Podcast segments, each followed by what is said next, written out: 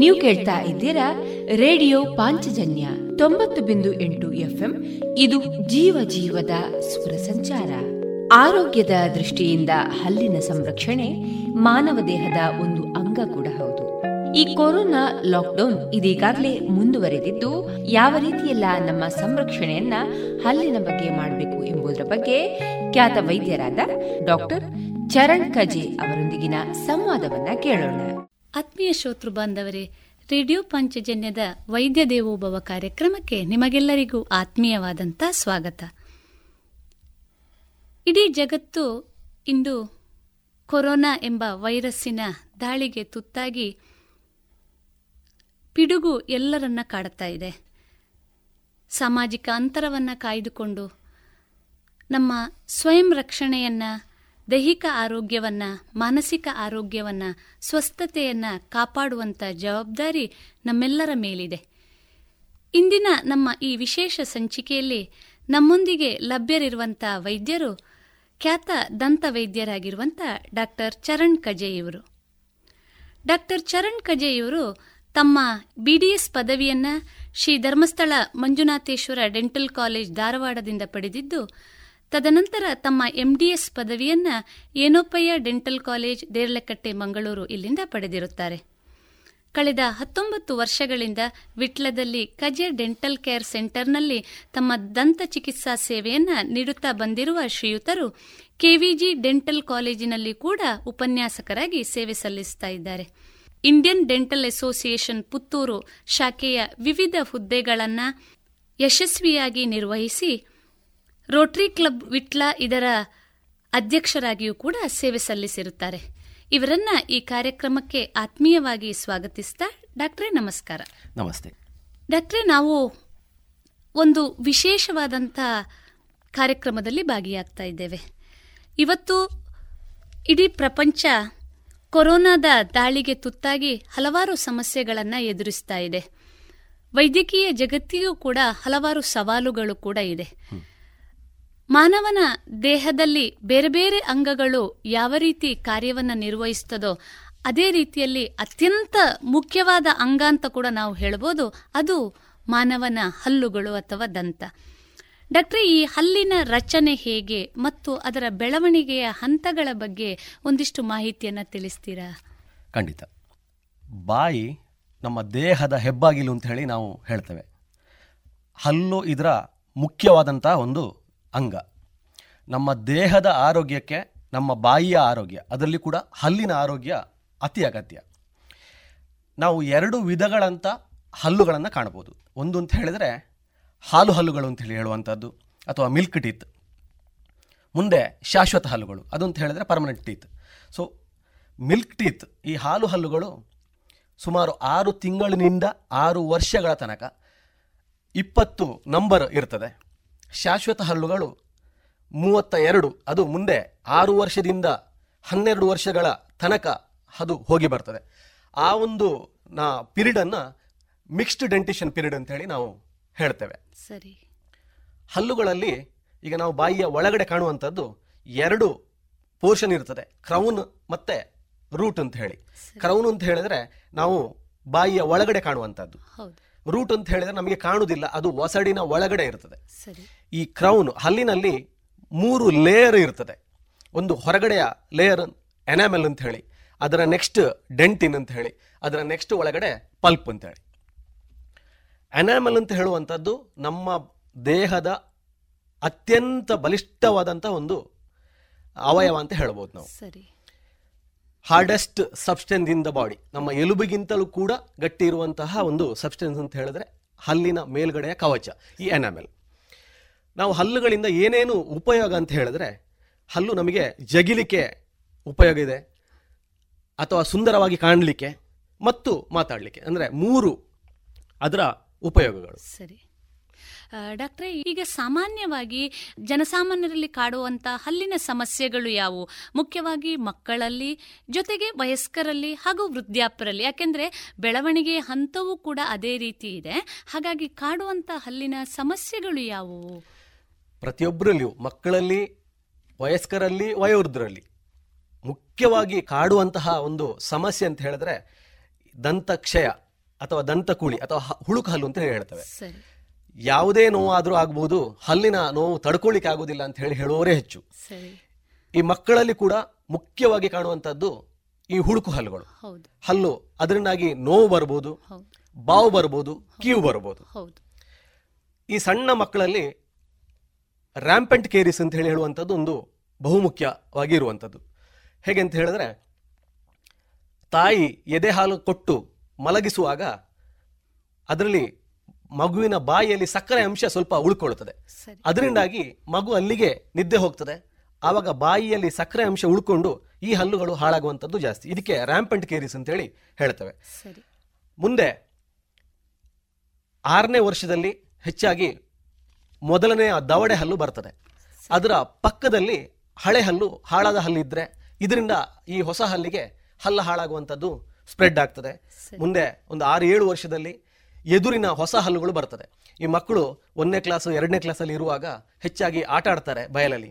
ಅಂತ ಸಂದರ್ಭದಲ್ಲಿ ಬಿದ್ದು ಏಟಾದರೆ ಹಲ್ಲು ಕಟ್ಟಾಗ್ತದೆ, ಅಥವಾ ಹಲ್ಲು ಇಡೀ ಪೂರ್ತಿ ಹಲ್ಲು ಎದ್ದು ಬರುವಂಥ ಒಂದು ಸಂದರ್ಭ ಇರ್ತದೆ. ಮತ್ತೆ ಬೇರೆ ಬೇರೆ ಈ ಸಣ್ಣ ಮಕ್ಕಳಲ್ಲಿರುವಂತಹ ಅಭ್ಯಾಸಗಳು, ಬೆರಳು ಚೀಪುವಂಥದ್ದು ಇರ್ಬೋದು, ನಾಲಗೆಯನ್ನು ಹೊರಗಡೆ ಹಾಕುವಂಥದ್ದು ಇರ್ಬೋದು, ಅಥವಾ ಬಾಯಿಯಲ್ಲಿ ಉಸಿರಾಡುವಂಥದ್ದು ಇರ್ಬೋದು, ಅಥವಾ ಹೊಸ ಹಲ್ಲುಗಳು ಬರುವಾಗ ವಕ್ರದಂತ ಅಂದ್ರೆ ಹಲ್ಲುಗಳು ಮುಂದೆ ಹಿಂದೆ ಇರ್ತದೆ. ಇದು ಹೆಚ್ಚಾಗಿ ನಾವು ಸಣ್ಣ ಮಕ್ಕಳಲ್ಲಿ ಕಾಣುವಂತಹ ತೊಂದರೆಗಳು. ಮುಂದೆ ವಯಸ್ಕರಲ್ಲಿ ನಾನಾಗಲೇ ಹೇಳಿದಾಗೆ ಹಲ್ಲು ಹಾಳಾಗುವಂಥದ್ದು ಮುಖ್ಯವಾದ ಕಾರಣ, ಅದುವೇ ನೋವು ಬರ್ತದೆ. ಆಮೇಲೆ ಈ ಒಂದು 15 ವರ್ಷದ ನಂತರ ನಾವು ಎದುರು ಹಲ್ಲುಗಳು ಈ ವಕ್ರದಂತ ಇರುವುದನ್ನು ಸ್ಪಷ್ಟವಾಗಿ ನೋಟಿಸ್ ಮಾಡಬಹುದು.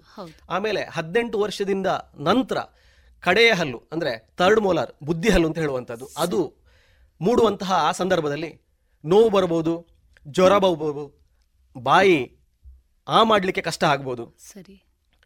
ಮುಂದೆ ಹಲ್ಲು ಸೌದು ಹೋದರೆ ಸೆನ್ಸೇಷನ್, ಹಲ್ಲು ಜುಮ್ಜುಮ್ ಆಗುವುದು ಅಂತ ಹೇಳ್ತೇವೆ ನಾವು, ಅದು ಬರ್ಬೋದು. ಆಮೇಲೆ ಬಾಯಿ ಸ್ವಚ್ಛವಾಗಿ ಇಲ್ಲದಿದ್ದರೆ ಬಾಯಿ ವಾಸನೆ ಕೂಡ ಬರ್ಬೋದು. ಮುಂದೆ ವೃದ್ಧಾಪ್ಯದಲ್ಲಿ ಮುಖ್ಯವಾಗಿ ಬರುವಂಥದ್ದು ಒಸಡಿನ ತೊಂದರೆ. ಒಸಡಿನ ತೊಂದರೆಯಿಂದಾಗಿ ಬಾಯಿ ವಾಸನೆ ಬರ್ಬೋದು, ಹಲ್ಲಿನ ಬುಡದಲ್ಲಿ, ಒಸಡಿನ ಬುಡದಲ್ಲಿ ರಕ್ತಸ್ರಾವ ಆಗ್ಬೋದು, ಮುಂದೆ ಹಲ್ಲು ಅಲುಗಾಡ್ಬೋದು. ಅಥವಾ ಕೆಲವು ಮೆಡಿಕೇಶನ್ಸ್ ಇದ್ರೆ, ಅಂದ್ರೆ ಮದ್ದುಗಳು ಯಾವ್ದಾದ್ರು ತಗೊಳ್ತಾ ಇದ್ದಾರೆ ಅಂತ ಹೇಳಿ ಆದ್ರೆ ಅದರಿಂದಾಗಿ ಬಾಯಿ ಡ್ರೈ ಆಗ್ಬೋದು. ನಮ್ಮ ಬಾಯಿಯ ಎಂಜಲು ಸೆಕ್ರೇಷನ್ ಕೂಡ ಕಡಿಮೆ ಆಗಿ ಡ್ರೈ ಮೌತ್ ಅಂತ ಹೇಳಿ ನಾವು ಹೇಳ್ತೇವೆ. ಇಂಥದ್ದು ನಾವು ಹೆಚ್ಚಾಗಿ ವೃದ್ಧಾಪ್ಯದಲ್ಲಿ ಕಾಣುವಂತ ಸಮಸ್ಯೆಗಳು. ಡಾಕ್ಟ್ರೇ, ತಾವು ಹೇಳ್ತಾ ಹೇಳಿದ್ರಿ, ಬಹುಶಃ ಬಾಲ್ಯದಲ್ಲಿ ಮಗು ತನ್ನ ಅರಿವಿಗೆ ಬರುವ ಮೊದಲೇ ಈ ಹಲ್ಲಿನ ಸಮಸ್ಯೆಗಳಿಗೆ ತುತ್ತಾಗುವಂತ ಸಾಧ್ಯತೆ ಇದೆ. ಹಾಗಾಗಿ ಹೆತ್ತವರು, ಮುಖ್ಯವಾಗಿ ಹಾಲುಡಿಸುವಂತ ಅಮ್ಮ ಇರ್ಬೋದು ಅಥವಾ ಮನೆಯಲ್ಲಿ ಇರುವಂತ ಹಿರಿಯರು, ಅದಕ್ಕೆ ಸೂಕ್ತ ಕ್ರಮವನ್ನ ಕೈಗೊಂಡ್ರೆ ಬಾಲ್ಯದಲ್ಲಿ ಬರುವಂತ ಸಮಸ್ಯೆಗಳನ್ನ ನಾವು ಬಹಳಷ್ಟು ನಿಭಾಯಿಸಬಹುದು ಅಂತ ತಾವು ಹೇಳಿಕ್ ಇಷ್ಟಪಡ್ತೀರಲ್ವಾ ಡಾಕ್ಟ್ರೇ? ನಾನು ಈಗಾಗಲೇ ಹೇಳಿದಾಗೆ ಈ ರ್ಯಾಂಪೆಂಟ್ ಕೇರಿಸ್ ಹೇಳುವಂಥದ್ದು, ಅದನ್ನು ಹಾಲುಣಿಸುವಂತಹ ತಾಯಿ ಅದನ್ನು ಸ್ವಲ್ಪ ಮಟ್ಟಿಗೆ ತಡೆಗಟ್ಟಬಹುದು. ಹೇಗೆ ಅಂತ ಹೇಳಿದ್ರೆ, ಈ ಹಾಲುಣಿಸಿ ಹೆಚ್ಚಿನ ಮಕ್ಕಳು ಏನು ಮಾಡ್ತಾರೆ ಅಂತ ಹೇಳಿದ್ರೆ, ಅಲ್ಲಿಗೆ ನಿದ್ದೆ ಹೋಗ್ತಾರೆ. ಅವಾಗ ತಮ್ಮ ಪಕ್ಕದಲ್ಲಿ ಸ್ವಲ್ಪ ನೀರನ್ನು ಇಟ್ಟುಕೊಂಡು ಮಗು ನಿದ್ದೆಗೆ ಹೋಗುವಾಗ 1 ಚಮಚದಷ್ಟು ನೀರನ್ನು ಕಡೆಗೆ ಕೊಟ್ಟರೆ, ಆ ನೀರನ್ನು ಕೂಡ ಅಂದ್ರೆ ಏನಾಗ್ತದೆ ಅಂತ ಹೇಳಿದ್ರೆ, ಅದು ಈಗ ಬಾಯಿ ಮುಕ್ಕಳಿಸಿದ ಹಾಗೆ ಆಗ್ತದೆ, ಬಾಯಿ ತೊಳ್ಕೊಂಡ ಹಾಗೆ. ಅದನ್ನು ಕೊಟ್ಟು ಹಾಗೆ ಮಲಗಿಸಬೇಕು. ಆವಾಗ ಸ್ವಲ್ಪ ಮಟ್ಟಿಗೆ ಬಾಯಿಯಲ್ಲಿ ಸಕ್ಕರೆ ಅಂಶ ಇರುವಂತದ್ದು ಕಡಿಮೆ ಆಗುವಂತ ಸಾಧ್ಯತೆಗಳಿದೆ. ಇನ್ನೂ ಒಂದು ಸಾಮಾನ್ಯವಾಗಿ ಕಂಡುಬರುವಂತಹದ್ದು, ಈಗ ತಾವು ಹೇಳ್ತಾ ಹೇಳಿದ್ರಿ, ಹಲ್ಲು ಅದರದ್ದೇ ಆದಂತಹ ವಯಸ್ಸನ್ನ ಹೊಂದಿದೆ. ಅಂದ್ರೆ ಬಾಲ್ಯದಲ್ಲಿ ಬರುವಂತಹ ಹಲ್ಲುಗಳು ಒಂದು ಆರಂಭಿಕ 6 ತಿಂಗಳಿನಿಂದ ಹಲ್ಲು ಮೊಳೆಯಲು ಪ್ರಾರಂಭಿಸಿ ಬಹುಶಃ ಒಂದು 5ರಿಂದ 6 ವರ್ಷದಾಗ ಆ ಹಲ್ಲುಗಳು ಉದುರಿ ಹೋಗುವಂತದ್ದು. ಇಲ್ಲೂ ಒಂದು ಮುಖ್ಯವಾದಂತ ಪ್ರಶ್ನೆ ಒಂದು ಕಂಡು ಬರುತ್ತದೆ ಡಾಕ್ಟ್ರೆ, ಹಲ್ಲು ಯಾವ ರೀತಿ ಬಂದಿರ್ತದೆಯೋ ಅದೇ ರೀತಿ ಅದು ಹೋಗಬೇಕೆ? ಈಗ ನಾನು ಒಂದು ಉದಾಹರಣೆಯನ್ನು ಹೇಳೋದಾದ್ರೆ, ಮೇಲಿನ 2 ಹಲ್ಲುಗಳು ಬಂದಿದೆ, ತದನಂತರ ಕೆಳಗಿನ ಹಲ್ಲುಗಳು ಬಂದಿದ್ದಾವೆ. ಈಗ ಹೋಗುವ ಸಂದರ್ಭದಲ್ಲಿ ಮೇಲೆ ಬಂದ, ಪ್ರಥಮವಾಗಿ ಬಂದ ಹಲ್ಲು ಹೋಗುವ ಮೊದಲು ಇನ್ನೊಂದು ಹಲ್ಲು ಹೋಗುವಂತ ಸಾಧ್ಯತೆಗಳು ಇದೆ. ಇದು ಏನಾದರೂ ಸಮಸ್ಯೆ ಅಥವಾ ಇದ್ರ ಬಗ್ಗೆ ಒಂದಿಷ್ಟು ಮಾಹಿತಿಯನ್ನು ಕೊಡಬಹುದೇ? ಹಲ್ಲು, ಹಳೆ ಹಲ್ಲು ಹೇಗೆ ಬರ್ತದೆ ಅದೇ ತರ ಹೋಗ್ತದೆ ಅಂತ ಹೇಳಿ ಹೇಳೋದು ಕಷ್ಟ. ಹೆಚ್ಚಾಗಿ ನಾವು ಹೇಗೆ ಅಂತ ಹೇಳಿದ್ರೆ, ಕೆಳಗಡೆಯ ದವಡೆಯ ಮಧ್ಯದ 2 ಹಲ್ಲುಗಳು 6 ವರ್ಷದಲ್ಲಿ ಹೋಗ್ತದೆ ಅಂತ ಹೇಳಿ ನಾವು ಹೇಳ್ತೇವೆ. ಅದು ನಾವು ಪ್ರತಿಯೊಂದಕ್ಕೂ ±2 ವರ್ಷವನ್ನ ನಾವು ಸೇರಿಸ್ತೇವೆ. ಈ 6 ವರ್ಷದಲ್ಲೇ ಹೋಗ್ಬೇಕು ಅಂತ ಹೇಳಿ ಏನಿಲ್ಲ. ಅಥವಾ ಒಂದು 8 ವರ್ಷ ತನಕ ಮುಂದೆ ಹೋಗ್ಲಿಕ್ಕೂ ಸಾಕು. ಹೆಚ್ಚಾಗಿ ಹೇಗೆ ಅಂತ ಹೇಳಿದ್ರೆ, ಕೆಳಗಡೆಯ ಎದುರುಗಡೆಯ ಹಲ್ಲುಗಳು 6 ವರ್ಷದಲ್ಲಿ ಹೋಗ್ತದೆ, ಮೇಲುಗಡೆಯ ಎದುರುಗಡೆ ಹಲ್ಲುಗಳು 7 ವರ್ಷದಲ್ಲಿ ಹೋಗ್ತದೆ. ಅದೇ ತರ 1-1 ವರ್ಷ ಗ್ಯಾಪಲ್ಲಿ ಹಲ್ಲುಗಳು ಉದುರಿ ಹೋಗ್ತದೆ. ಈ ಮೇಲಿನ ಹಲ್ಲು ಸುರುವಿಗೆ ಬಂದದ್ದು ಅದುವೇ ಹೋಗಬೇಕು ಅಂತ ಹೇಳಿ ಏನಿಲ್ಲ, ಹೆಚ್ಚಾಗಿ ಕೆಳಗಡೆ ಹಲ್ಲು ಹೋಗ್ತದೆ, ಕೆಲವೊಬ್ಬರಲ್ಲಿ ಮೇಲ್ಗಡೆ ಹೋಗ್ತದೆ. ಮತ್ತೆ ಇನ್ನೊಂದು, ನನ್ನ ಮಗನಿಗೆ ಅಥವಾ ನನ್ನ ಮಗಳಿಗೆ 8 ವರ್ಷ ಆಯಿತು, ಇನ್ನೂ ಕೂಡ ಹಲ್ಲು ಬರಲಿಲ್ಲ, ಇಂಥದ್ದು ಸಮಸ್ಯೆ ಹೆಚ್ಚಿನ ಪೇರೆಂಟ್ಸಲ್ಲಿ ನಾವು ಕಾಣ್ತೇವೆ ಅಂಥದ್ದು. ಅದಕ್ಕೆ ನಾನು ಹೇಳಿದಾಗೆ ಈ 2 ವರ್ಷ ಪ್ಲಸ್ ಆರ್ ಮೈನಸ್, ಅಂದರೆ 6 ವರ್ಷದಲ್ಲಿ ಬರಬೇಕಾದಂತಹ ಹಲ್ಲು 8 ವರ್ಷ 9 ವರ್ಷ ತನಕ ಕೂಡ ಹೋಗ್ಬೋದು.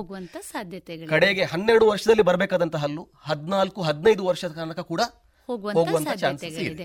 ಇನ್ನೂ ಒಂದು ಮುಖ್ಯವಾಗಿ, ಇವತ್ತು ನಾವು ಕೋವಿಡ್-19 ಅನ್ನುವಂಥ ಮಾರಕ ವೈರಸ್ಸಿಗೆ ತುತ್ತಾಗಿ ಬಹಳಷ್ಟು ಸಮಸ್ಯೆಗಳನ್ನು ಎದುರಿಸ್ತಾ ಇದ್ದೇವೆ. ನಮ್ಮ ದೇಶದಾದ್ಯಂತ ಹಾಗೂ ವಿಶ್ವದಾದ್ಯಂತ ಹಲವಾರು ಕ್ರಮಗಳನ್ನು ಕೂಡ ಇದಕ್ಕೆ ತೆಗೆದುಕೊಂಡಿದ್ದಾರೆ. ಮುಖ್ಯವಾಗಿ ದಂತವೈದ್ಯಕೀಯ ವಿಭಾಗಕ್ಕೆ ಬಂದಾಗ, ಆ ದಂತವೈದ್ಯಕೀಯ ವಿಭಾಗವು ಕೂಡ ಇವತ್ತು ವೈದ್ಯರುಗಳು ಖಂಡಿತವಾಗಿ ತುರ್ತು ಚಿಕಿತ್ಸೆಗೆ ಲಭ್ಯರಿದ್ದಾರೆ, ಆದರೆ ನೇರವಾಗಿ ಅವರು ಇವತ್ತು ಚಿಕಿತ್ಸೆಗೆ ಲಭ್ಯರಾಗಿಲ್ಲ. ಇಂಥ ಈ ಸಂದರ್ಭದಲ್ಲಿ ಹಲ್ಲಿನ ಯಾವ ರೀತಿಯ ಸಮಸ್ಯೆಗಳು ಎದುರಾಗಬಹುದು, ಜೊತೆಗೆ ಮುನ್ನೆಚ್ಚರಿಕೆ ಕ್ರಮಗಳನ್ನು ಏನು ತೆಗೆದುಕೊಳ್ಬಹುದು ಅಥವಾ ಯಾವ ರೀತಿಯ ಜಾಗರೂಕತೆಯನ್ನು ವಹಿಸಿ ಇದ್ರ ಬಗ್ಗೆ ಮಾಹಿತಿಯನ್ನು ನೀಡ್ತೀರಾ ಡಾಕ್ಟ್ರೇ? ಈ ಕೋವಿಡ್-19 ಈ ಕೊರೋನಾ ವೈರಸ್ ಇಂದಾಗಿ ಇಡೀ ಪ್ರಪಂಚವೇ ಒಂದು ಸಂದಿಗ್ಧ ಪರಿಸ್ಥಿತಿಯಲ್ಲಿ ಇದೆ. ಅದರಲ್ಲೂ ಕೂಡ ನಾವು ದಂತ ವೈದ್ಯರು ಮತ್ತಷ್ಟು ಜಾಸ್ತಿ ತೊಂದರೆಗೆ ಈಡಾಗಿದ್ದೇವೆ. ನಾವು ಈ ಕೊರೋನಾ ವೈರಸ್ ಅಥವಾ ಈ ಕೋವಿಡ್-19 ಈ ವೈರಸ್ಸಿನ ಬಾಧೆಯಿಂದಾಗಿ, ಅಂದರೆ ನಾವು dental professions highest risk profession ಅಂತ ಹೇಳಿ ಲೆಕ್ಕ. ಯಾಕಂತ ಹೇಳಿದ್ರೆ, ನಾವು ಬಾಯಿಯ ಒಳಗಡೆ ಏನು ಕೆಲಸ ಇದ್ರೂ ಕೂಡ ನಮ್ಮದು ಬಾಯಿಯ ಒಳಗಡೆ ಅಂತ. ಹಾಗಾಗಿ ಈ ಎಂಜಲ್ನ ಮುಖಾಂತರ ಇದು ಬರುವ ಕಾರಣ, ನಾವು ಮೊದಲಾಗಿ ನಮ್ಮ ಕ್ಲಿನಿಕ್ಕಿನ ಅಸಿಸ್ಟೆಂಟ್ಗಳು, ನಮ್ಮ ಫ್ಯಾಮಿಲಿ ಮತ್ತು ನಮ್ಮ ಪೇಷಂಟ್, ಅದು ಅವರ ಆರೋಗ್ಯ ಅತಿ ಅಗತ್ಯ. ಅದಕ್ಕಾಗಿ ನಾವು ನಮ್ಮ ಕ್ಲಿನಿಕಲ್ ಟ್ರೀಟ್ಮೆಂಟ್ಗಳನ್ನು ಆದಷ್ಟು, ಈ ಏನು ಲಾಕ್ಡೌನ್ ಇತ್ತು ಅದಕ್ಕಿಂತ ಸುಮಾರು 1 ವಾರಗಳ ಮೊದಲೇ ನಾವು ಯಾವುದೇ ಚಿಕಿತ್ಸೆಯನ್ನು ನೀಡ್ತಾ ಬಂದಿರಲಿಲ್ಲ. ಈ ಒಂದು ಸಂದರ್ಭದಲ್ಲಿ ನಾವು ಹೇಗೆ ಮನೆಯಲ್ಲೇ ಕೂತ್ಕೊಂಡು ಆದಷ್ಟು ನಮ್ಮ ಬಾಯಿಯ ಆರೋಗ್ಯವನ್ನು ಕಾಪಾಡ್ಬೋದು ಅಂತ ಹೇಳಿದ್ರೆ, ಈ ಸಂದರ್ಭದಲ್ಲಿ ಮಾತ್ರ ಅಲ್ಲ, ಯಾವಾಗಲೂ ಕೂಡ ನಾವು ದಿನಕ್ಕೆ 2 ಬಾರಿ ಮೆತ್ತಗೆಯ ಬ್ರಷ್ನಿಂದ ಹಲ್ಲನ್ನು ಉಜ್ಜುವಂಥದ್ದು ಅತಿ ಅಗತ್ಯ. ಅದೇ ಬ್ರಷ್ನಿಂದ ನಾವು ನಾಲಿಗೆಯನ್ನು ಕೂಡ ಸ್ವಚ್ಛ ಮಾಡ್ಕೊಳ್ಬೋದು. ಬ್ರಷನ್ನು ಯಾವತ್ತೂ ಕೂಡ ಹಾಗೆ ಓಪನ್ ಆಗಿ ಇಡಬಾರ್ದು, ಅದಕ್ಕೆ ಮುಚ್ಚಳವನ್ನು ಹಾಕಿಕೊಂಡು ಕ್ಲೀನಾಗಿ ಇಟ್ಟುಕೊಳ್ಬೇಕು. ಸರಿ, ಬ್ರಿಸಲ್ಸ್, ಅದರ ಬ್ರಷ್ನ ಬ್ರಿಸಲ್ಸ್ ಎಷ್ಟು ಮೆತ್ತಗೆ ಇದೆಯಾ ಅಷ್ಟು ಒಳ್ಳೆಯದು. ಸರಿ, ಹೆಚ್ಚಾಗಿ ನಮಗೆ ಹೇಗಿರ್ತದೆ ಅಂತ ಹೇಳಿದ್ರೆ, ಗಟ್ಟಿಯಾಗಿದ್ದರೆ ನಾವು ಹಲ್ಲು ಚೆಂದ ಆಗ್ತದೆ ಅಂತ ಹೇಳಿ, ನಾವು ಗಟ್ಟಿ ಉಜ್ಜಿದ್ರೆ ಚೆಂದ ಆಗ್ತದೆ ಅಂತ ಹೇಳಿ, ಅದು ತಪ್ಪು ಕಲ್ಪನೆ. ನಾವು ಮೆತ್ತಗೆಯ ಬ್ರಷನ್ನು ಯೂಸ್ ಮಾಡಬೇಕು. ಮೇಲಿಂದ ಕೆಳಗಡೆ, ಕೆಳಗಡೆಯಿಂದ ಮೇಲ್ಗಡೆ ಈ ಥರ ಮೋಷನು ಮತ್ತು ಸರ್ಕ್ಯುಲರ್ ಮೋಷನ್, ಅಂದರೆ ರೌಂಡಾಗಿ ಮೆತ್ತಗೆಯಾಗಿ ಯೂಸ್ ಮಾಡ್ಬೋದು. ಅದೇ ಬ್ರಷ್ನಿಂದ ನಾವು ನಾಲಿಗೆಯ ಮೇಲಿನ ಲೇಯರನ್ನು ಕೂಡ ಈ ಬ್ರಷ್ನಿಂದ ನಾವು ಸ್ವಚ್ಛವಾಗಿ ಇಟ್ಟುಕೊಳ್ಬೇಕು. ಈ ಒಂದು ಸಂದರ್ಭದಲ್ಲಿ ಹೈಡ್ರಾಕ್ಸಿ ಎಪಟೈಟ್ ಕಂಟೆಂಟ್ ಇರುವಂತಹ ಟೂತ್ ಪೇಸ್ಟ್ಗಳು ಲಭ್ಯವಿದ್ದರೆ ಅದನ್ನು ಯೂಸ್ ಮಾಡುವಂಥದ್ದು ಬಹಳಷ್ಟು ಒಳ್ಳೆಯದು. ಸರಿ, ಆಮೇಲೆ ಈ ಹಲ್ಲಿನ ಸಂಧಿಯನ್ನು ಸ್ವಚ್ಛ ಮಾಡಲಿಕ್ಕೆ ಫ್ಲಾಸ್ ಅಂತ ಹೇಳುವಂತಹ ಒಂದು ನೂಲ್ನಂತಹ ಒಂದು ಮೆಟೀರಿಯಲ್ ಸಿಗ್ತದೆ ಮೆಡಿಕಲ್ಗಳಲ್ಲಿ, ಅದನ್ನು ಯೂಸ್ ಮಾಡ್ಬೋದು. ಆಮೇಲೆ ಮೌತ್ ವಾಶ್ಗಳು, ಇದನ್ನು ದಿನಕ್ಕೆ 2 ಬಾರಿ ಬೆಳಗ್ಗೆ ಮತ್ತು ರಾತ್ರಿ ಹಲ್ಲುಜ್ಜಿನ ನಂತರ ಯೂಸ್ ಮಾಡಿದಿಂದಾಗಿ ಸ್ವಲ್ಪ ಮಟ್ಟಿಗೆ ನಾವು ಇದನ್ನು ಕಂಟ್ರೋಲಿಗೆ ತರಬಹುದು. ಬಹಳ ಉಪಯುಕ್ತವಾದಂಥ ಮಾಹಿತಿ ಡಾಕ್ಟ್ರೇ. ಡಾಕ್ಟ್ರೇ, ಇನ್ನೂ ಒಂದು, ಈಗ ತಾವೇ ಹೇಳಿದ ಹಾಗೆ ಈ ಕೊರೋನಾ ಸಂದರ್ಭದಲ್ಲಿ, ಜೊತೆಗೆ ಇನ್ನು ಉಳಿದಂಥ ಸಂದರ್ಭಗಳಲ್ಲಿಯೂ ಕೂಡ ಈಗ ಸಾಮಾನ್ಯವಾಗಿ ಕಂಡುಬರುವಂಥ ಸಮಸ್ಯೆಗಳಿಗೆ ಮನೆಯಲ್ಲಿಯೇ ಏನು ಮಾಡಬಹುದು? ಈಗ ಯಾವುದೇ ದಂತ ವೈದ್ಯರು ಚಿಕಿತ್ಸೆಗೆ ಲಭ್ಯವಿಲ್ಲ, ಹಾಗಾಗಿ ಎಲ್ರಿಗೂ ಕೂಡ ಮುಖ್ಯವಾದಂತಹ ಒಂದು ತೊಂದರೆ ಅಂತ ಹೇಳಿದ್ರೆ ಹಲ್ಲು ನೋವು. ಹಲ್ಲು ನೋವು ಬರ್ತಾ ಉಂಟು, ಏನು ಮಾಡೋದು ಅಂತ ಹೇಳಿ ನಾವು ಎಲ್ಲ ದಂತ ವೈದ್ಯರು ಅವರವರ ಕ್ಲಿನಿಕ್ಗಳಲ್ಲಿ ಅಥವಾ ಹೆಚ್ಚಿನ ಅವರ ಪೇಷಂಟ್ಸ್ಗಳ ಹತ್ರ ಅವರ ನಂಬರ್ ಇರ್ತದೆ, ಹಾಗೆ ಎಲ್ಲ ವೈದ್ಯರು ಕೂಡ ಈ ಒಂದು ಟೆಲಿಮೆಡಿಸಿನಿಂಗ್, ಅಂದರೆ ಫೋನ್ನ ಮುಖಾಂತರ ಅವರ ಡಾಕ್ಟರ್ನ ಕನ್ಸಲ್ಟ್ ಮಾಡ್ಕೊಳ್ಬೋದು. ಈ ಒಂದು ಸಂದರ್ಭದಲ್ಲಿ ನಾವು ಎಲ್ಲ ದಂತ ವೈದ್ಯರುಗಳು ಈ ಫೋನ್ನ ಮುಖಾಂತರ ಮದ್ದನ್ನು ಹೇಳುವಂಥದ್ದನ್ನು ಮಾಡ್ತಾ ಇದ್ದೇವೆ. ಅವರ ಏನು ತೊಂದರೆ ಅಂತ ಹೇಳಿ ಕೇಳಿಕೊಂಡು, ಅದು ಒಸಡಿನ ತೊಂದರೆಯಾ ಅಥವಾ ಹಲ್ಲು ಹಾಳಾಗಿ ತೊಂದರೆಯಾ ಅಂತ ಹೇಳಿ ತಿಳ್ಕೊಂಡು, ಅದಕ್ಕೆ ಸರಿಯಾಗಿ ದಂತ ವೈದ್ಯರ ಅಥವಾ ಯಾವುದೇ ವೈದ್ಯರ ಸಲಹೆಯ ಮೇರೆಗೆ ಮದ್ದನ್ನು ತಗೊಳ್ಬೋದು. ಆದಷ್ಟು ಸೆಲ್ಫ್ ಮೆಡಿಕೇಶನ್, ತಾವೇ ನೋವು ಇದೆ ಅಂತ ಹೇಳಿ ಮದ್ದನ್ನು ತಗೊಳ್ಳೋದು ಆದಷ್ಟು ಒಳ್ಳೆಯದಲ್ಲ. ದಂತ ವೈದ್ಯರ ಅಥವಾ ಇನ್ಯಾವುದೇ ವೈದ್ಯರ ಸಲಹೆ ಮೇರೆಗೆ ಮದ್ದುಗಳನ್ನು ತಗೊಳ್ಬೋದು. ಸರಿ, ಬಹಳ ಆಶಾದಾಯಕವಾದಂಥ ಉತ್ತರ ಡಾಕ್ಟ್ರೆ. ಡಾಕ್ಟ್ರೆ, ಇನ್ನೂ ಒಂದು, ಈ ಮುಖ್ಯವಾಗಿ ಈ ಸಂದರ್ಭಗಳಲ್ಲಿ ಈಗಾಗಲೇ ಹಲ್ಲಿನ ಹಂತ ಹಂತದ ಟ್ರೀಟ್ಮೆಂಟಿನಲ್ಲಿ ಇದ್ದಂಥವರು ಇರ್ತಾರೆ. ಈಗ ನಾವು ಉದಾಹರಣೆಗೆ ಹೇಳೋದಾದರೆ ಹಲ್ಲಿನ ಬ್ರೇಸ್ ಅಥವಾ ಏನು ಹಲ್ಲಿಗೆ ಸರಿಗೆ ಅಂತ ನಾವು ಹೇಳ್ತೇವೆ, ಕ್ಲಿಪ್ ಹಾಕಿದಂಥವ್ರು ಇರ್ಬೋದು ಅಥವಾ ರೂಟ್ ಕೆನಾಲ್ ಮಾಡಿಸಿದಂಥವರು. ಅವರಿಗೆ ಒಂದೇ ಹಂತದ ಚಿಕಿತ್ಸೆ ಅಲ್ಲ, ಹಂತ ಹಂತದ ಚಿಕಿತ್ಸೆ, ಅದು ಜೊತೆಗೆ ದೀರ್ಘಾವಧಿಯ ಚಿಕಿತ್ಸಾ ಕ್ರಮ ಕೂಡ. ಇಂತಹ ಒಂದು ಟ್ರೀಟ್ಮೆಂಟಿನಲ್ಲಿ ಇದ್ದಂತಹ ವ್ಯಕ್ತಿಗಳು ಈಗ ಏನು ಮಾಡ್ಬೋದು? ಬಹುಶಃ ಅವರಲ್ಲೂ ಕೂಡ ಒಂದಿಷ್ಟು ಪ್ರಶ್ನೆಗಳಿರ್ತವೆ, ಒಂದಿಷ್ಟು ಗೊಂದಲಗಳಿರ್ತವೆ. ನನಗೆ ವೈದ್ಯರು ಪ್ರತಿ ತಿಂಗಳು ತಿಂಗಳು ಇಂಥ ತಾರೀಕಿನಂದು ಬಂದು ತಪಾಸಣೆ ಮಾಡಿಕೊಳ್ಬೇಕು ಅಂತ ಹೇಳಿರ್ತಾರೆ, ಈಗ ಅದು ಆಗ್ತಾ ಇಲ್ಲ, ನನ್ನ ಹಲ್ಲು ವಿಕಾರಗೊಳ್ಳಬಹುದೇ ಅಥವಾ ಏನಾದರೂ ಸಮಸ್ಯೆಗಳು ಬರಬಹುದೇ ಅನ್ನುವಂಥ ಪ್ರಶ್ನೆಗಳು ಅವರಲ್ಲೂ ಮೂಡುವಂಥ ಸಂದರ್ಭ ಇದೆ. ಹೀಗೆ ಈ ಹಲ್ಲಿನ ಹಂತ ಹಂತದ ಟ್ರೀಟ್ಮೆಂಟಲ್ಲಿ ಇರುವಂತಹ ವ್ಯಕ್ತಿಗಳಿಗೆ ತಾವು ಏನು ಹೇಳಲಿಕ್ಕೆ ಇಷ್ಟಪಡ್ತೀರಿ? ನಾನು ಈಗಾಗಲೇ ಹೇಳಿದಾಗೆ ಡೆಂಟಿಸ್ಟ್ ಹೇಳುವಂಥದ್ದು ಒಂದು ನಮ್ಮ ಡೆಂಟಿಸ್ಟ್ರಿ ಹೈ ರಿಸ್ಕ್ ಪ್ರೊಫೆಷನ್. ಅದರಲ್ಲಿ ನಾವು ಯೂಸ್ ಮಾಡುವಂತಹ ಹಲ್ಲನ್ನು ಸ್ವಚ್ಛ ಮಾಡುವಂತಹ ಅಲ್ಟ್ರಾಸೋನಿಕ್ ಸ್ಕೇಲರ್ ಇರ್ಬೋದು, ಅಥವಾ ಈ ಫಿಲ್ಲಿಂಗ್ ಮಾಡುವಾಗ ಅಥವಾ ಡ್ರಿಲ್ ಮಾಡುವಾಗ ಯೂಸ್ ಮಾಡುವಂತಹ ಎರೋಟರ್ಗಳಿರ್ಬೋದು, ಅಥವಾ ಈ 3-ವೇ ಸಿರೆಂಜ್ ಅಂತ ಹೇಳ್ತೇವೆ ನಾವು, ಅಂದರೆ ಗಾಳಿ ಮತ್ತು ನೀರು ಮಿಶ್ರಣವಾಗಿ ಬರುವಂಥದ್ದು. ಇದು ಈ ಮೂರು ಇಲ್ಲದೆ ನಾವು ಡೆಂಟಿಸ್ಟ್ಗಳು ಯಾವುದೇ ಕೆಲಸವನ್ನು ಮಾಡಲಿಕ್ಕೆ ಆಗೋದಿಲ್ಲ. ಇದರಲ್ಲಿ ಆ್ಯರೋಸಾಲ್ ಅಂತ ಹೇಳುವಂಥದ್ದು, ಅಂದರೆ ನೀರಿನ ಪಾರ್ಟಿಕಲ್ಸ್ ಬರ್ತದೆ, ಅದರಿಂದಾಗಿ ಅದು ಗಾಳಿ ಮತ್ತು ನೀರಿನ ಮಿಶ್ರಣ ಬರುವುದರಿಂದಾಗಿ ಈ ಒಂದು ವೈರಸ್ ಸ್ಪ್ರೆಡ್ ಆಗುವಂತಹ ಚಾನ್ಸಸ್ ತುಂಬ ಜಾಸ್ತಿ ಇರ್ತದೆ. ಅದು ಡೆಂಟಿಸ್ಟ್ಗಳಿಗೂ ಒಳ್ಳೆಯದಲ್ಲ, ಬರುವಂತಹ ಪೇಷಂಟ್ಗಳಿಗೂ ಒಳ್ಳೆಯದಲ್ಲ, ನಮ್ಮ ಕ್ಲಿನಿಕಲ್ಲಿ ಬೇರೆ ಯಾರು ಕೆಲಸ ಇರ್ತಾರೆ ಅವರಿಗೂ ಕೂಡ ಒಳ್ಳೆಯದಲ್ಲ. ಸೊ ಹಾಗಾಗಿ ಈಗ ನೀವು ಈಗ ಕೇಳಿದಾಗೆ ಕ್ಲಿಪ್ ಹಾಕಿದ್ದು ಇರ್ಬೋದು, ಅಥವಾ ರೂಟ್ ಕೆನಾಲ್ ಟ್ರೀಟ್ಮೆಂಟ್, ನಾವು ಹಲ್ಲಿಗೆ ಕ್ಯಾಪ್ ಹಾಕುವಂಥದ್ದು, ಅಥವಾ ಕೆಲವೊಂದು ಅರ್ಧ ಕೆಲಸ ಆಗಿರ್ತದೆ, ಕ್ಯಾಪ್ ಆಗಿರುವುದಿಲ್ಲ, ಹಲ್ಲನ್ನು ಕ್ಯಾಪ್ ಹಾಕಲಿಕ್ಕೆ ರೆಡಿ ಮಾಡಿ ಆಗಿರ್ತದೆ, ಇನ್ನೊಂದು ಹಲ್ಲು ಇಡುವಂಥದ್ದು ಅಳತೆ ಮಾಡಿ ಆಗಿರ್ತದೆ, ಹಲ್ಲನ್ನು ಇಟ್ಟಾಗಿರುವುದಿಲ್ಲ. ಇಂಥದ್ದೆಲ್ಲ ಬಹಳಷ್ಟು ಗೊಂದಲ ಇದೆ. ಅದಕ್ಕೆ ಈಗ ಕ್ಲಿಪ್ ಹಾಕಿರುವಂಥ ಟ್ರೀಟ್ಮೆಂಟ್ ಸುಮಾರು 1 ವರ್ಷದಿಂದ 2 ವರ್ಷ ತನಕ ಆಗ್ತದೆ.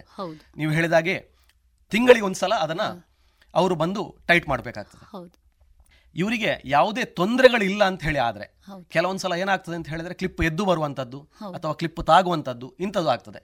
ಇಂಥದ್ದು ಯಾವುದೇ ತೊಂದರೆ ಇಲ್ಲ ಅಂತ ಹೇಳಿ ಆದರೆ ಅಥವಾ 2 ಅಥವಾ 3 ತಿಂಗಳ ತನಕ ಮುಂದೆ ಹಾಕೋದ್ರಲ್ಲಿ ತೊಂದರೆ ಇಲ್ಲ. ಮುಂದೆ ರೂಟ್ ಕೆನಾಲ್ ಟ್ರೀಟ್ಮೆಂಟ್, ಅದು ಕೂಡ ಹಾಗೆ ಸಾಧಾರಣ ವಾರಕ್ಕೊಂದ್ಸಲದಾಗೆ 2-3 ಸಲ ಕ್ಲೀನ್ ಮಾಡುವಂಥದ್ದು. ಈ ಲಾಕ್ಡೌನ್ ಆಗೋದಕ್ಕಿಂತ ಮೊದಲೇ 1 ಸಲ ಆಗಿರ್ತದೆ, ಇನ್ನೊಂದು ವಾರ ಬಿಟ್ಟು ಬನ್ನಿ ಅಂತ ಹೇಳಿ ಹೇಳಿರ್ತೇವೆ, ಈಗ 1 ತಿಂಗಳಾಯಿತು ಡಾಕ್ಟರ್ ಸಿಗೋದಿಲ್ಲ ಅಂತ ಹೇಳಿ ಅಂಥದ್ದಾಗ್ತದೆ. ಇಂಥ ಸಂದರ್ಭದಲ್ಲಿ ಕೂಡ ರೂಟ್ ಕೆನಾಲ್ ಟ್ರೀಟ್ಮೆಂಟ್ ಕೂಡ ಅವರಿಗೆ ಯಾವುದೇ ತೊಂದರೆ ಇಲ್ಲ ಅಂತ ಹೇಳಿ ಆದರೆ ಮುಟ್ಟಬೇಕು ಅಂತಿಲ್ಲ. ಅಥವಾ ರೂಟ್ ಕೆನಾಲ್ ಟ್ರೀಟ್ಮೆಂಟ್ ಶುರು ಮಾಡುವಾಗ ದಂತ ವೈದ್ಯರು ಅವರಿಗೆ ಒಂದು ನೋವಿನ ಮದ್ದನ್ನು ಕೊಟ್ಟಿರ್ತಾರೆ, ಏನಾದ್ರು ಸ್ವಲ್ಪ ನೋವಿದ್ರೆ ಅದನ್ನು ತಕ್ಕೊಳ್ಬೋದು, ಅಥವಾ ಮುಂದೆ ಜಾಸ್ತಿ ನೋವಿದ್ರೆ ಡೆಂಟಿಸ್ಟನ್ನು ಅವರು ಫೋನ್ನ ಮುಖಾಂತರ ಕನ್ಸಲ್ಟ್ ಮಾಡಬಹುದು. ಅದಕ್ಕೆ ಒಂದು ಫಿಲ್ಲಿಂಗ್ ಮಾಡಿರ್ತಾರೆ, ಹೆಚ್ಚಾಗಿ ರೂಟ್ ಕೆನಾಲ್ ಟ್ರೀಟ್ಮೆಂಟ್ ಮಾಡುವಾಗ ಒಂದು ಟೆಂಪರರಿ ಫಿಲ್ಲಿಂಗ್ ಮಾಡಿರ್ತಾರೆ. ಅದೇನಾದ್ರು ಹೋಗಿದ್ರೆ ತಕ್ಷಣ ಅವರ ದಂತ ವೈದ್ಯರನ್ನ ಸಂಪರ್ಕಿಸಬೇಕು. ಮುಂದೆ ಕ್ಯಾಪು, ಆ ರೂಟ್ ಕೆನಾಲ್ ಆಗಿರ್ತದೆ ಅಂಥದಕ್ಕೆ ಕ್ಯಾಪಿನ ಅಳತೆ ಮಾಡಿ ಆಗಿರ್ತದೆ, ಕ್ಯಾಪ್ ಫಿಕ್ಸ್ ಮಾಡಿ ಆಗಿರುವುದಿಲ್ಲ. ಇದು ಮಾತ್ರ ಬಹಳಷ್ಟು ಕಷ್ಟದ ಕೆಲಸ. ಯಾಕಂತ ಹೇಳಿದ್ರೆ ಈ ಒಂದು ಕ್ಯಾಪಿನ ಅಳತೆ ಮಾಡಿದಂಥದ್ದು ಕೇವಲ 1 ವಾರದ ಒಳಗಡೆ ಅದನ್ನು ಹಾಕಬೇಕಾಗ್ತದೆ. ಹೆಚ್ಚಾಗಿ ಈ ಹಲ್ಲನ್ನು ಕಟ್ ಮಾಡಿದರೆ ಅದು ಬೆಳೀತದೆ, ಮತ್ತೆ ಅದು ಇನ್ನು 1 ತಿಂಗಳು 2 ತಿಂಗಳು ಅಥವಾ 3 ತಿಂಗಳು ಬಿಟ್ಟು ಅದನ್ನೇ ಹಾಕುವಂಥದ್ದು ಬಹಳಷ್ಟು ಕಷ್ಟ. ಅಂಥ ಸಂದರ್ಭದಲ್ಲಿ ಹಲ್ಲಿಗೆ ಯಾವುದೇ ತೊಂದರೆ ಆಗುವುದಿಲ್ಲ. ಅಂಥ ಸಂದರ್ಭದಲ್ಲಿ ವಾಪಸ್ಸು ಅದನ್ನ ಇನ್ನೊಂದು ಸಲ ಅಳತೆ ಮಾಡಿ ಹೊಸ ಕವರನ್ನು ಮಾಡಬೇಕಾಗ್ತದೆ. ಎಲ್ಲಾ ಸಮಸ್ಯೆಗಳಿಗೂ ಉತ್ತರಗಳಿದೆ ಅನ್ನುವಂತ ತಮ್ಮ ಆಶಾದಾಯಕವಾದ ಉತ್ತರ ನಿಜವಾಗಿ ನಮ್ಮ ಶ್ರೋತೃಗಳಿಗೆ ಒಂದು ಭರವಸೆಯ ಮಾತು ಅಂತ ನಾನು ತಿಳ್ಕೊಳ್ತೇನೆ ಡಾಕ್ಟ್ರೆ.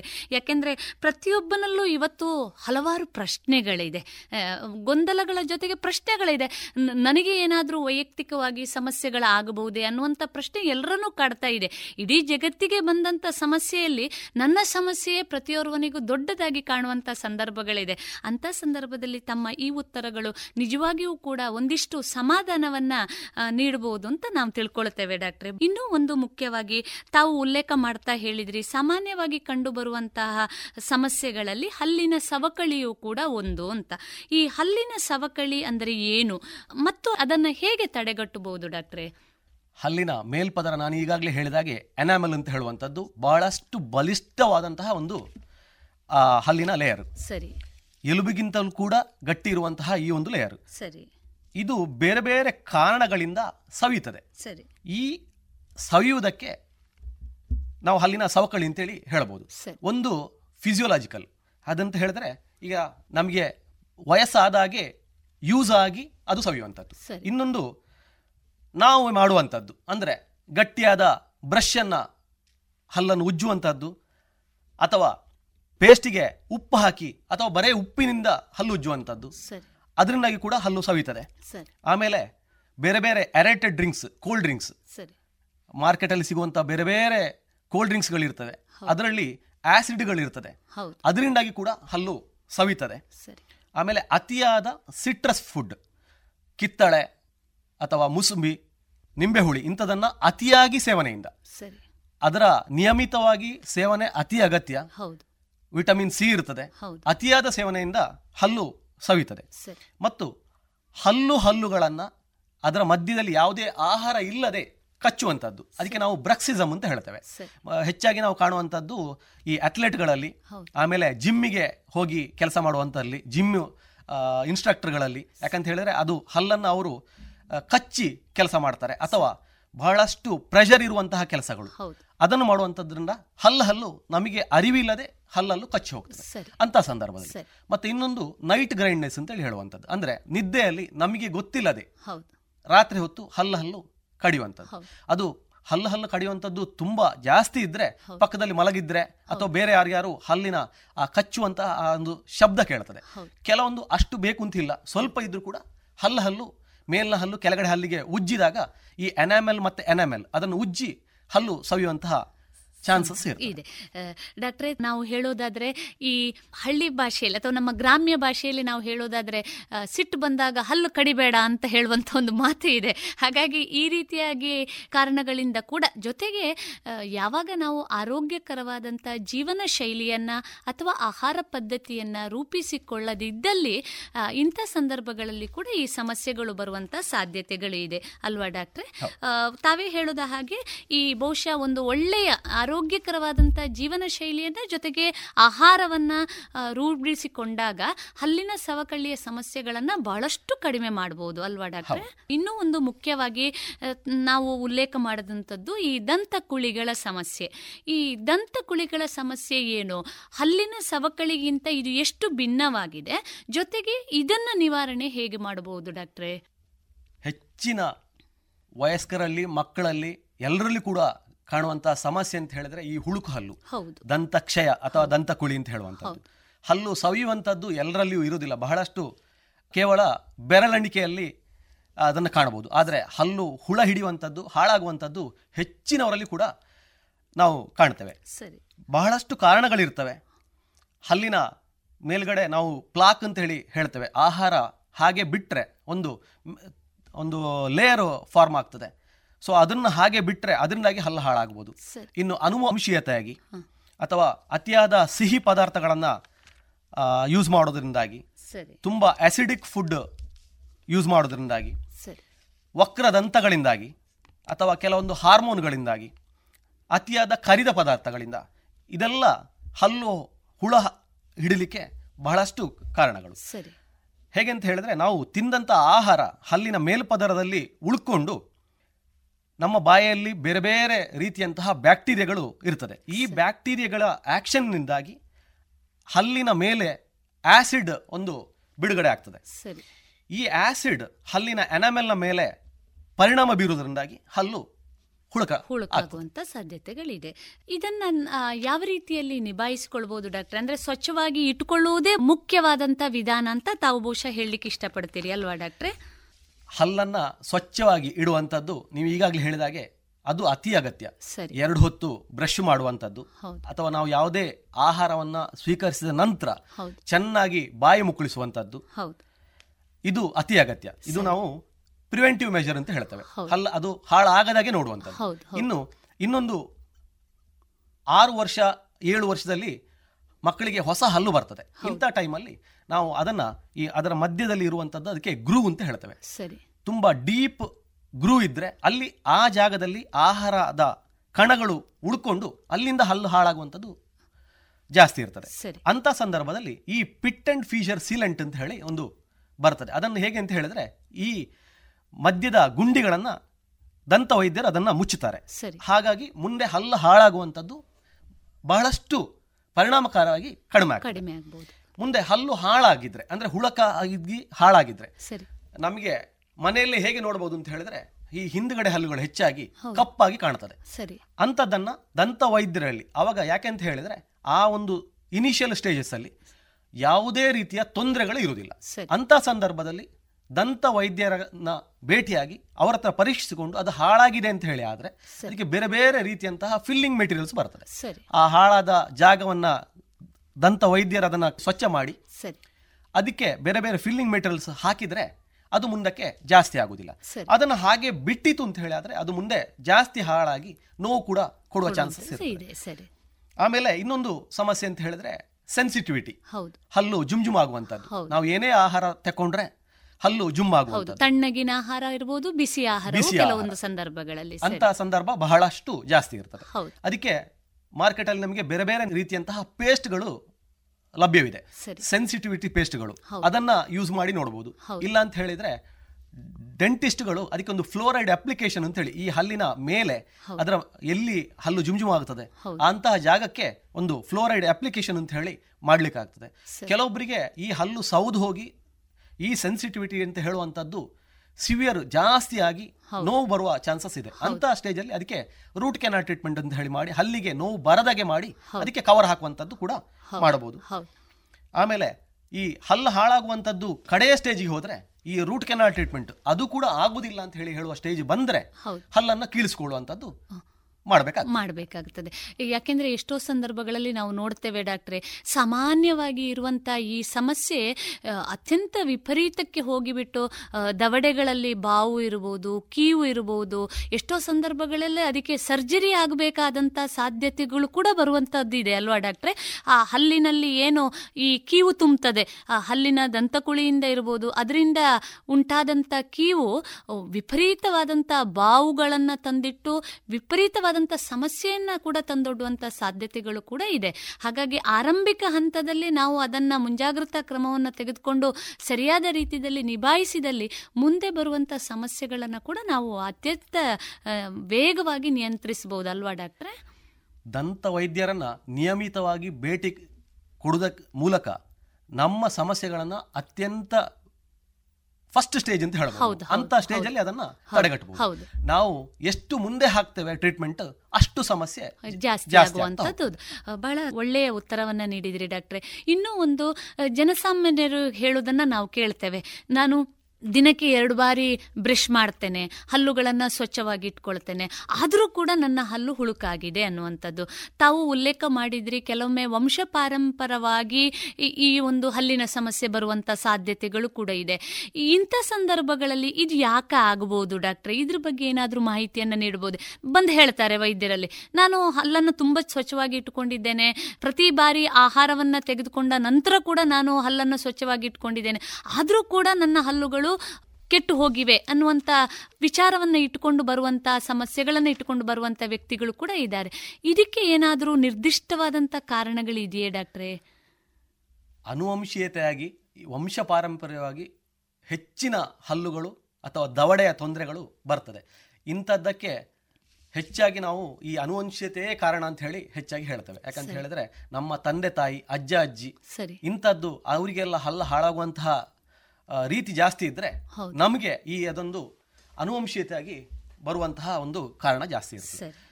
ಡಾಕ್ಟರ್, ಇನ್ನೂ ಒಂದು ಸಾಮಾನ್ಯವಾಗಿ ಇವತ್ತಿನ ಆಧುನಿಕ ಯುಗದಲ್ಲಿ ಬದುಕಿನಲ್ಲಿ ಸೌಂದರ್ಯವರ್ಧಕ ಚಿಕಿತ್ಸೆಯಾಗಿ ಹಲ್ಲಿಗೆ ಸರಿಗೆಗಳನ್ನು ಹಾಕುವಂಥದ್ದು ಅಥವಾ ಬ್ರೇಸನ್ನು ಹಾಕುವಂಥದ್ದು ನಡೀತಾ ಇದೆ. ಈ ಹಲ್ಲಿನ ವಕ್ರತೆ ಅನ್ನುವಂಥದ್ದು ಒಂದು ಸಮಸ್ಯೆ ಅಂತ ಕೂಡ ನಾವು ಅಂದುಕೊಳ್ಬೋದೋ ಏನೋ ಎಲ್ಲೋ ಒಂದು ಕಡೆಯಲ್ಲಿ. ಈ ಹಲ್ಲಿನ ವಕ್ರತೆಯನ್ನು ಆರಂಭಿಕ ಹಂತದಲ್ಲಿ ತಡೆಗಟ್ಟಬಹುದೇ? ಆರಂಭಿಕ ಹಂತದಲ್ಲಿ ಅಂತ ಹೇಳಿದ್ರೆ ಹಲ್ಲುಗಳು ಸುಮಾರು 6-7 ವರ್ಷದಲ್ಲಿ ಬರುವಂತಹ ಒಂದು ಸಂದರ್ಭದಲ್ಲಿ ವಕ್ರವಾಗಿ ಕೆಲವು ಸಲ ಕಾಣುತ್ತದೆ. ಯಾಕೆ ಅಂತ ಹೇಳಿದ್ರೆ ಅಥವಾ ದೊಡ್ಡದಾಗಿ ಕಾಣುವಂಥದ್ದು. ಹೆತ್ತವರಲ್ಲಿ ಸಮಸ್ಯೆ ಅಂತ ಹೇಳಿದ್ರೆ ಮೊದಲಿನ ಹಲ್ಲು ಚಂದಕ್ಕೆ ಸಣ್ಣ ಇತ್ತು, ಈಗ ದೊಡ್ಡ ಬಂದಿದೆ, ಜಾಗ ಇಲ್ಲ ಅಲ್ಲಿ ಅಂತ ಹೇಳುವಂಥದ್ದು. ಹೆಚ್ಚಾಗಿ ನಾವು ದೊಡ್ಡ ಆಗಬೇಕಾದ್ರೆ ಮಗುವಿನ ಬೆಳವಣಿಗೆಯ ಸಂದರ್ಭದಲ್ಲಿ ಹಲ್ಲಿನ ಬೆಳವಣಿಗೆ ಯಾವ ರೀತಿಯಲ್ಲಿ ಬರ್ತದೆ ಅದೇ ಸ್ಟೇಜಲ್ಲಿ ಇರ್ತದೆ. ಒಂದೇ ಅಂತ ಹೇಳಿದ್ರೆ ಮಗುವಿನ ಬೆಳವಣಿಗೆ ಆಗುವಾಗ ದವಡೆಯಲ್ಲಿ ಜಾಗ ಸಾಕಾಗದಿದ್ರೆ ಅದು ಹಲ್ಲು ಸರಿಯಾಗಿ ಬರ್ತದೆ. ಇಲ್ಲ ಅಂತ ಹೇಳಿ ಆದರೆ ವಕ್ರವಾಗಿ ಬರ್ತದೆ. ಸುಮಾರು ಒಂದು 8-9 ವರ್ಷದಲ್ಲಿ ಮೇಲಿನ 3-4 ಹಲ್ಲು ಬರುವಾಗ ಅದು ವಕ್ರವಾಗಿ ಕಾಣುವ ಚಾನ್ಸಸ್ ಇರ್ತದೆ. ಅತಿಯಾದ ವಕ್ರ ಇದ್ರೆ ಅಥವಾ ಮುಂದೆ ಹಿಂದೆ ಇದ್ರೆ ಮೇಲಿನ ಹಲ್ಲು ಕೆಳಗಡೆ ಹಲ್ಲಿಂದ ಒಳಗಡೆ ನಿಂತ್ಕೊಂಡಿದೆ ಅಂತ ಹೇಳಿ ಆದರೆ ಅಂಥ ಸಂದರ್ಭದಲ್ಲಿ ನಾವು ಕೆಲವೊಂದು ಪ್ಲೇಟ್ಗಳು ಇದನ್ನು ಬಾಯಲ್ಲಿ ಕೊಟ್ಟು ಸಣ್ಣ ಮಟ್ಟಿಗೆ ಅದನ್ನು ಸರಿ ಮಾಡಬಹುದು. ಆಮೇಲೆ ಈ ದವಡೆಯ ಸಮಸ್ಯೆ ಬರುವಂಥದ್ದು ಹೆಚ್ಚಾಗಿ ಈ ಗ್ರೋಯಿಂಗ್ ಸ್ಟೇಜಲ್ಲಿ, ಅಂದರೆ ಈ ಬೆಳವಣಿಗೆಯ ಹಂತದಲ್ಲಿ ದವಡೆಯ ಸಮಸ್ಯೆ ಬರುವಂಥದ್ದು. ಈ ದವಡೆಯ ಸಮಸ್ಯೆಯನ್ನು ನಾವು ಆದಷ್ಟರ ಮಟ್ಟಿಗೆ ಈ ಬೆಳವಣಿಗೆಯ ಹಂತದಲ್ಲಿ ಅದನ್ನು ಸರಿ ಮಾಡಬೇಕು. ಅದಕ್ಕೆ ಬೇರೆ ಬೇರೆ ಪ್ಲೇಟ್ಗಳು, ಬೆಲ್ಟ್ಗಳು ಬರ್ತದೆ, ಹೆಡ್ಗೇರ್ ಅಂತ ಹೇಳ್ತೇವೆ ನಾವು, ಅಂಥದನ್ನು ಹಾಕಿ ಆ ಒಂದು ಬೆಳವಣಿಗೆ ಹಂತದಲ್ಲಿ ಈ ದವಡೆಯ ಸಮಸ್ಯೆಯನ್ನು ಸರಿ ಮಾಡಬೇಕು. ಅದನ್ನು ಮುಂದೆ ಸರಿ ಮಾಡಲಿಕ್ಕೆ ಆಗ್ತದೆ, ಆದರೆ ಮುಂದೆ ಆದರೆ ಅದಕ್ಕೆ ಸರ್ಜರಿ ಬೇಕಾಗ್ತದೆ. ಈ ದವಡೆಯ ಹಂತವನ್ನು ಬೆಳವಣಿಗೆ ಹಂತದಲ್ಲಿ ಆದರೆ ಅತಿ ಸುಲಭದಲ್ಲಿ ಅದನ್ನು ಸರಿ ಮಾಡಬಹುದು. ಹಾಗೂ ಕೆಲವೊಂದು ಹಲ್ಲಿನ ವಕ್ರದಂತವನ್ನು ಬೆಳವಣಿಗೆ ಸ್ಟೇಜಲ್ಲಿ ಸರಿ ಮಾಡಬಹುದು. ಆದರೆ ಸರಿಯಾಗಿ ಮಾಡುವಂಥದ್ದು ಎಲ್ಲ ಹಲ್ಲುಗಳು ಬಂದ ನಂತರ, ಅಂದ್ರೆ 12 ವರ್ಷದ ನಂತರ ಅಂತ ನಾವು ಹೇಳ್ತೇವೆ. ಯಾಕೆಂದ್ರೆ ಕೆಲವೊಂದು ಸಂದರ್ಭಗಳಲ್ಲಿ ಆರಂಭಿಕ ಹಂತದಲ್ಲಿ ಹಲ್ಲು ನಿಗದಿತ ಸ್ಥಾನದಲ್ಲಿ ಚೆನ್ನಾಗಿ ಇದ್ರೂ ಕೂಡ ಹೆಚ್ಚಿನ ಹಲ್ಲುಗಳು ಬಂದಾಗ ಆಮೇಲೆ ನಾವೇನು ಕ್ರೌಡಿಂಗ್ ಅಂತ ಹೇಳ್ತೇವೆ, ಆ ರೀತಿಯ ಸಮಸ್ಯೆಗಳು ಬರುವ ಸಾಧ್ಯತೆಗಳು ಇದೆ ಅಲ್ವಾ ಡಾಕ್ಟ್ರೆ? ಹಳೆ ಹಲ್ಲುಗಳು ಅಂದ್ರೆ ಈ ಮಿಲ್ಕ್ ಟೀತ್ ಅಂತ ಹೇಳುವಂತದ್ದು 20 ಇರ್ತದೆ, ಪರ್ಮನೆಂಟ್ ಹಲ್ಲು 32 ಬರ್ತದೆ. ಅಂದ್ರೆ ಒಂದು ಕೆಳಗಡೆ ದವಡೆಯಲ್ಲಿ 6 ಹಲ್ಲುಗಳು, ಮೇಲಿನ ದವಡೆಯಲ್ಲಿ 6 ಹಲ್ಲುಗಳು ಜಾಸ್ತಿ ಬರ್ತದೆ. ಈ ಎಕ್ಸ್ಟ್ರಾ ಬರುವಂತದ್ದು ಅದಕ್ಕೆ ಪೂರಕವಾಗಿ ಈ ಮಗುವಿನ ಗ್ರೋತ್ ಇದ್ರೆ, ಬೆಳವಣಿಗೆ ಇದ್ರೆ ಈ ದವಡೆಯಲ್ಲಿ ಜಾಗ ಸಾಕಾಗದಿದ್ರೆ ಅದು ಕ್ರೌಡಿಂಗ್ ಅಂತ ನಾವು ಹೇಳ್ತೇವೆ. ಹಲ್ಲು ಮುಂದೆ ಹಿಂದೆ ಆಗಿ ನಾವು ಸುಲಭದಲ್ಲಿ ಹೇಳುವಂತದ್ದು ಹೇಗೆ ಅಂತ ಹೇಳಿದ್ರೆ, ಈ ನಮ್ಮ ರಿಕ್ಷಾದಲ್ಲಿ 3 ಜನ ಕೂತ್ಕೊಳ್ಳುವಂತಹ ಜಾಗದಲ್ಲಿ 4 ಜನ ಕೂತ್ಕೊಂಡಾಗ ಮುಂದೆ ಹಿಂದೆ ಕೂತ್ಕೊಂಡಾಗ ಆತರ ಬರ್ತದೆ. ಅಂತದ್ರಲ್ಲಿ ನಾವು ಜಾಗ ಅದಕ್ಕೆ ಮಾಡಿ ಕೊಡಬೇಕಾಗ್ತದೆ. ಅದು ಮುಂದಕ್ಕೆ ಎಲ್ಲ ಹಲ್ಲು ಬಂದ ನಂತರ ಅದನ್ನು ಜಾಗ ಮಾಡಿಕೊಡ್ಬೇಕು. ಸರಿ, ಬಹಳ ಉಪಯುಕ್ತವಾದ ಮಾಹಿತಿಯನ್ನು ನೀಡಿದ್ರಿ ಡಾಕ್ಟ್ರೆ. ಇನ್ನೂ ಒಂದು ಮುಖ್ಯವಾದಂಥ ಪ್ರಶ್ನೆ, ಈ ಮಕ್ಕಳಲ್ಲಿ ಪೌಷ್ಟಿಕಾಂಶದ ಕೊರತೆಯಿಂದ ಹಲ್ಲಿನ ಬೆಳವಣಿಗೆಯಲ್ಲಿ ಹಾಗೂ ಇನ್ನಿತರ ಸಮಸ್ಯೆಗಳು ಬರುವಂಥ ಸಾಧ್ಯತೆಗಳಿವೆಯೇ? ಖಂಡಿತವಾಗಿ ನಮ್ಮ ದೇಹದ ಆರೋಗ್ಯಕ್ಕೆ, ಹಲ್ಲಿನ ಆರೋಗ್ಯಕ್ಕೆ, ದವಡೆಯ ಆರೋಗ್ಯಕ್ಕೆ ಈ ಪೌಷ್ಟಿಕಾಂಶ ಅಂತ ಹೇಳುವಂಥದ್ದು ಅತಿ ಅಗತ್ಯ. ಸರಿ, ಹಲ್ಲಿನ ಆರೋಗ್ಯಕ್ಕೆ ಸಂಬಂಧಪಟ್ಟಂತೆ ಬೇರೆ ಬೇರೆ ಪ್ರೋಟೀನ್ಗಳು ಅಗತ್ಯ.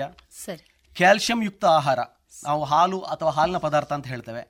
ವಿಟಮಿನ್ಗಳು ಬೇರೆ ಬೇರೆ, ವಿಟಮಿನ್ A, C, D ಇದು ಅತಿ ಅಗತ್ಯ ಹಲ್ಲಿಗೆ. ಸರಿ, ವಿಟಮಿನ್ A ಯುಕ್ತ ಆಹಾರ ಅಂತ ಹೇಳಿದ್ರೆ ಮೊಟ್ಟೆ ಇರ್ಬೋದು, ಕ್ಯಾರೆಟ್, ಕಾಡ್ಲಿವರ್ ಆಯಿಲ್ ಇಂಥದ್ದು.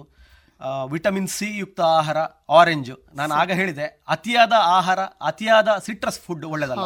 ಆದರೆ ಆರೆಂಜ್ ಇಂಥ ಸಿಟ್ರಸ್ ಫುಡ್ ಹಲ್ಲಿನ ಬೆಳವಣಿಗೆಗೆ ಅತಿ ಅಗತ್ಯ. ಈ ಕಿವಿ ಫ್ರೂಟ್, ಆಮೇಲೆ ಪಪಾಯ ಇಂಥದ್ದು, ಆಮೇಲೆ ಫಿಶ್, ಟೊಮೆಟೊ ಮತ್ತು ಡೈರಿ ಪ್ರಾಡಕ್ಟ್ಸ್ ಅಂದರೆ ಹಾಲು ಮತ್ತು ಹಾಲಿನ ಪದಾರ್ಥಗಳು, ಹಸಿರು ಸೊಪ್ಪು, ತರಕಾರಿಗಳು, ಬಹಳಷ್ಟು ನಾರಿನ ಅಂಶ ಇರುವಂಥ ಆಹಾರಗಳು, ಕೆಲವೊಂದು ಮಿನರಲ್ಗಳು, ಜಿಂಕ್ ಮತ್ತು ಫಾಸ್ಫರಸ್ ಇರುವಂತಹ ಮಿನರಲ್ಗಳು ನಮ್ಮ ಹಲ್ಲಿನ ಆರೋಗ್ಯಕ್ಕೆ ಅತೀ ಅಗತ್ಯ. ಸರಿ, ಪೌಷ್ಟಿಕಾಂಶ ಸಿಕ್ಕಿದಾಗ ಯಾವುದೇ ಒಂದು ವಸ್ತುವು ಕೂಡ ಅದು ಅತ್ಯಂತ ಸಂಪದ್ಭರಿತವಾಗಿ ಬೆಳೀತದೆ. ಅದೇ ರೀತಿಯಲ್ಲಿ ಇನ್ನೊಂದು ಮಾತು ಇದೆ, ಅತಿಯಾದರೆ ಅಮೃತವು ವಿಷ ಅಂತ.